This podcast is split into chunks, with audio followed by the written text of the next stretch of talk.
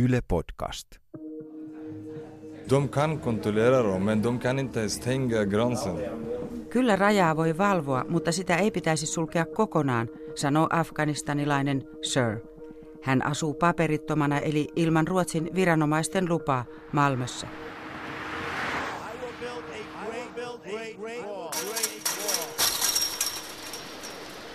Yksi maailman uusista muureista löytyy Tanskan ja Ruotsin välistä. Reilun vuoden ajan esimerkiksi Juutinrauman sillan junalla matkustavien henkilöllisyys on tarkistettu kahdesti matkan aikana. Käytäntö koettelee pohjoismaisen passivapauden periaatetta. Ruotsiin tuli toissa vuonna yli 160 000 turvapaikanhakijaa. Junamuurin pystyttämisen jälkeen tulijoiden määrä on romahtanut. Tämä on Muurit podcast-sarjan neljäs osa.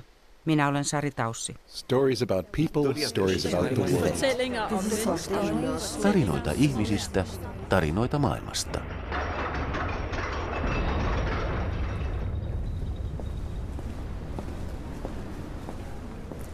Malmössä työttömyysprosentti on paljon korkeampi kuin Ruotsissa keskimäärin, missä talous menee aika hyvin, että täällä työttömyysprosentti on noin kaksinkertainen muuhun Ruotsiin verrattuna. Ja se varmasti aiheuttaa myös sitä, että ihmiset ovat huolissaan tänne tulevista ulkomaalaisista, siirtolaisista ja turvapaikanhakijoista. Kysytäänpä malmöläisten mielipidettä asiasta. Äh, får jag fråga äh, om invandringen i, mm. till Sverige och mm. till Malmöområden mm. oroade? Nej, inte dugg.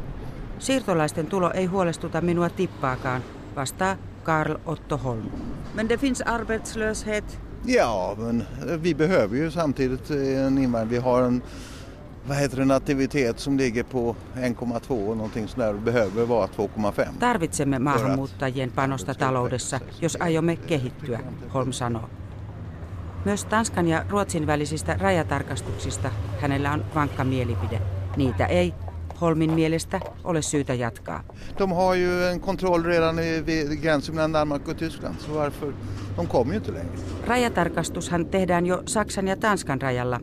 Ei turvapaikanhakijoita tule tänne enää, Karl Otto Holm sanoo.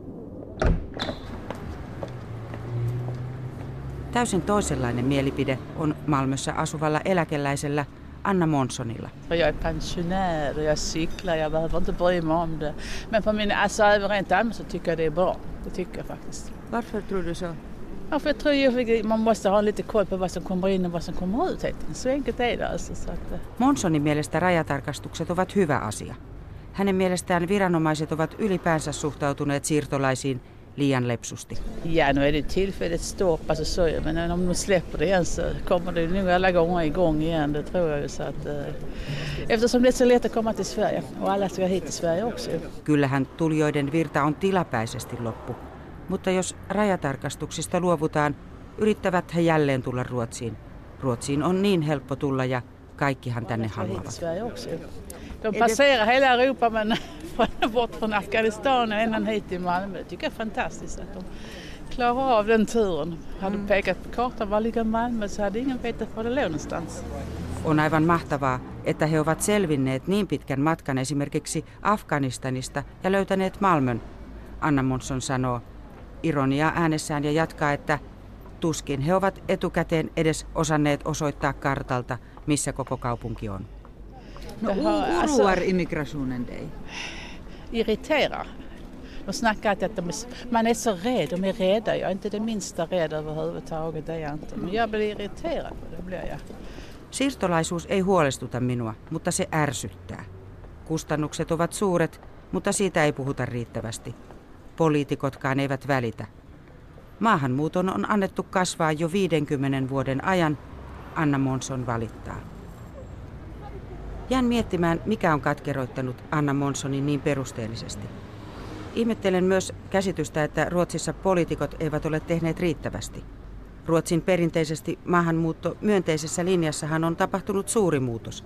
Ruotsin ja Tanskan välinen raja on käytännössä suljettu maahanmuuttajilta. Toisaalta Anna Monsonin mielipide taitaa olla tätä nykyään Ruotsissa aika tavallinen. Asenteet ovat koventuneet.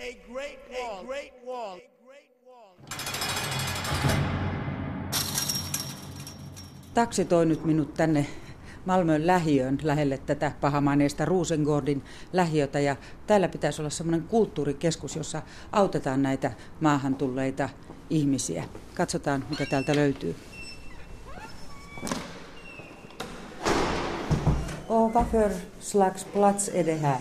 Så kontrapunkt är ett, ett socialt, en social mötesplats. mötesplats. Mm. Kontrakulttuur on yhdistys, joka ylläpitää kulttuurikeskusta Malmössä. Keskus tarjoaa ilmaiseksi ruokaa ja vaatteita asunnottomille. Och vinterkläder nu till exempel? Ja, ja till exempel. Eller filtar och så det som mest efterfrågas just nu. Tähän aikaan vuodesta kysytyimpiä ovat viltit, kertoo keskuksen vapaaehtoistyöntekijä saksalainen Anne Jörgens. Reilu vuosi sitten keskuksessa oli vilskettä. Silloin Malmöön tuli paljon turvapaikanhakijoita junalla Kööpenhaminasta. De flesta som vi hade, som övernattade här, alltså vi, det var ju 17 000 människor som sov här förra året. Keskuksessa yöpyi 16 000 ihmistä, siis noin kymmenesosa siitä koko turvapaikanhakijoiden määrästä, joka tuli Ruotsiin toissa vuonna. Nyt useimmat heistä ovat jatkaneet matkaa eteenpäin muualle Ruotsiin, Norjaan, Suomeen. Jäljellä on kuitenkin romaneja, ruotsalaisia asunnottomia sekä turvapaikanhakijoita, joita uhkaa karkotus tai jotka ovat saaneet käännytyspäätöksen Ruotsista. Ihmisiä, joiden turvapaikkahakemus on hylätty eikä oleskelulupaa ole myönnetty. Joulukuun alusta asti kulttuurikeskus on tarjonnut majapaikkaa myös öisin. Kylmyys ei ole ainut ongelma, sillä ulkona nukkuvia myös ahdistellaan ja poliisi herättelee heitä. Joillakin on auto, mutta myös niissä nukkuminen on kielletty, Anne Jörgens kertoo. Tyvärr kan vi inte erbjuda sovplatser för att um, vi hade ju för, förra året hade vi akut boende till personer på flykt men sen också till EU-migranter. Um, Ikävä kyllä emme voi tarjota varsinaisia nukkumapaikkoja, kuten patjoja. Aiemmin keskus toimi kriisimajoituspaikkana lähinnä romaneille, mutta Malmön kaupunki kielsi käytännön suuren sakon uhalla. Och nu har vi också eh, ett nytt lag i Sverige, som, en ny lag som säger att eh, om man får ett utvisningsbeslut eh, och är över 18 år gammal och inte har små barn så måste man lämna sitt boende. Ruotsissa on lisäksi äskettäin hyväksytty laki, jonka mukaan käännytyspäätöksen saaneiden turvapaikanhakijoiden, niiden joilla ei ole pieniä lapsia, on jätettävä majapaikkansa heti. Näin on, vaikka käännytystä ei voitaisi käytännössä toteuttaa, esimerkiksi siksi, että lähtömaa ei ota henkilöä vastaan.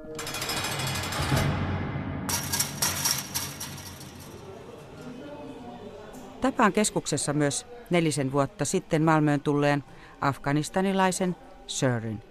När, alltså när jag lämnade mitt land, jag var bara 14 år. Men jag hade, vi hade jätte, jätte, jätte många problem där. För att min pappa dog när jag var liten.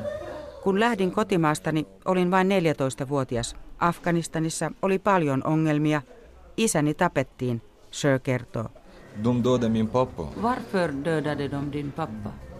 För att, eh, för att min pappa vill bara säkerhet för oss, för sin familj. Och sen, alltså när jag var, jag var jätteliten, jag kommer inte ihåg riktigt så vad, vad som hände min pappa. Men det vet jag bara så de dödade min pappa. En saa haastattelussa oikein tarkkaa kuvaa isän kuoleman olosuhteista, mutta sen jälkeen perhe muutti toiseen kaupunkiin.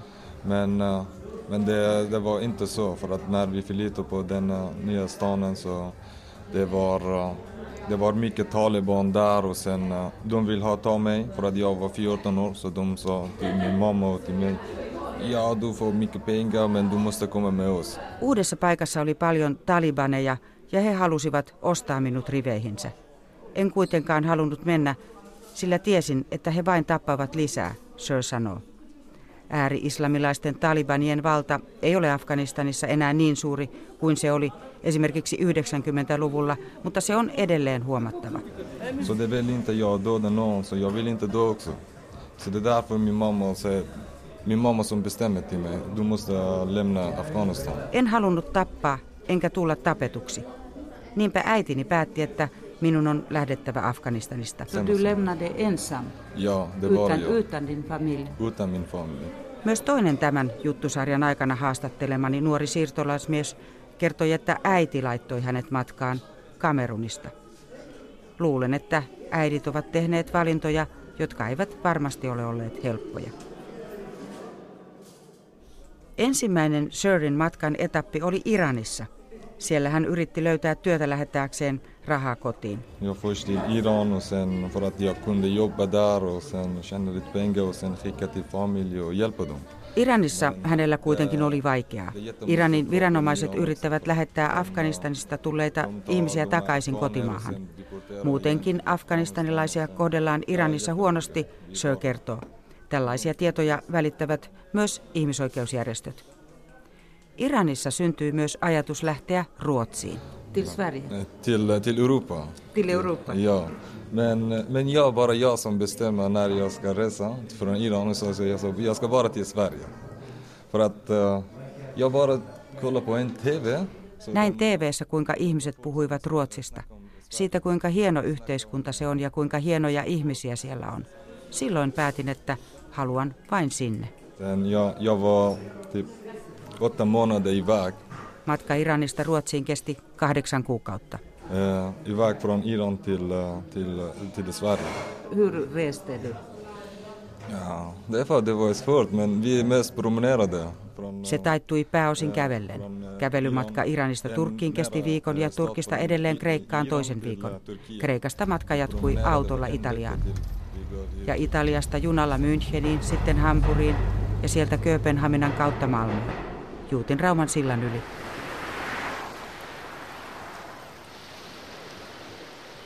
Saan sen käsityksen, että Sher ei ole maksanut matkastaan ihmissalakuljettajille. När jag jobbade i Iran jag sparade lite pengar så jag bara till, eh, från Iran till Turkiet. Men inte mer. Det är därför så jag, jag kommer först Hän sanoo till, eh, rahoittaneensa alkumatkan tekemällä vähän töitä Iranissa. Den Coca-Colas eh, pant, du vet? Pant, ja, ja, Ja, sen- Samla bodlar. Ja, precis. Turkissa hän keräsi pulloja, mutta rahat riittivät vain ruokaan.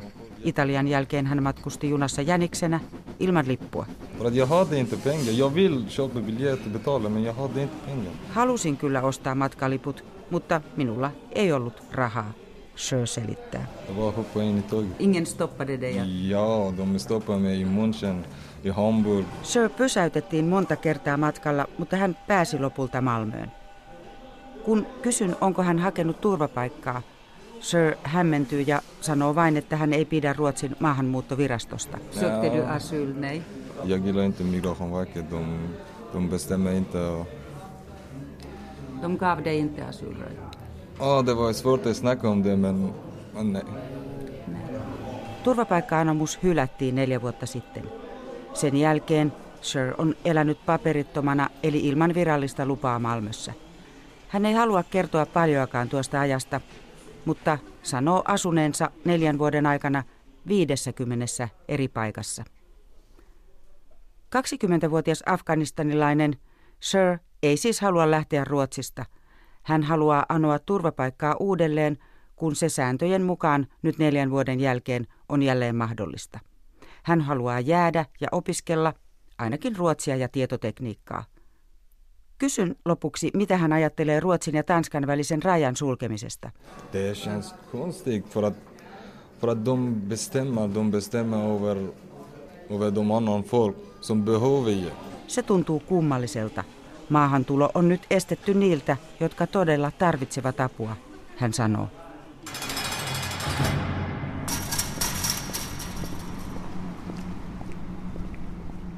Lähtiessäni asunnottomien yömajasta mietin tätä meneillään olevaa muurien rakentamista. On selvää, että se on pysäyttänyt siirtolaisten tuloa tehokkaasti.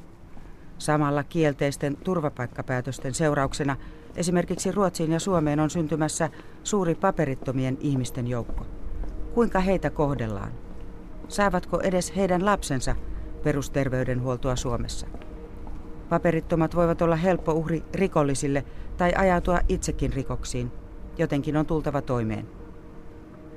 Muurien rakentamista on perusteltu myös terrorismin torjunnalla. Voidaan ajatella, että ulkorajojen sulkeminen vaikeuttaa esimerkiksi ISISin kouluttamien ihmisten pääsyä Eurooppaan. Mutta estääkö se lopulta terroriskuja on toinen juttu. Monet viime aikojen iskujen tekijöistä ovat syntyneet ja kasvaneet Euroopassa. Aika näyttää, kuinka korkeiden muurien aikaa kohti olemme menossa.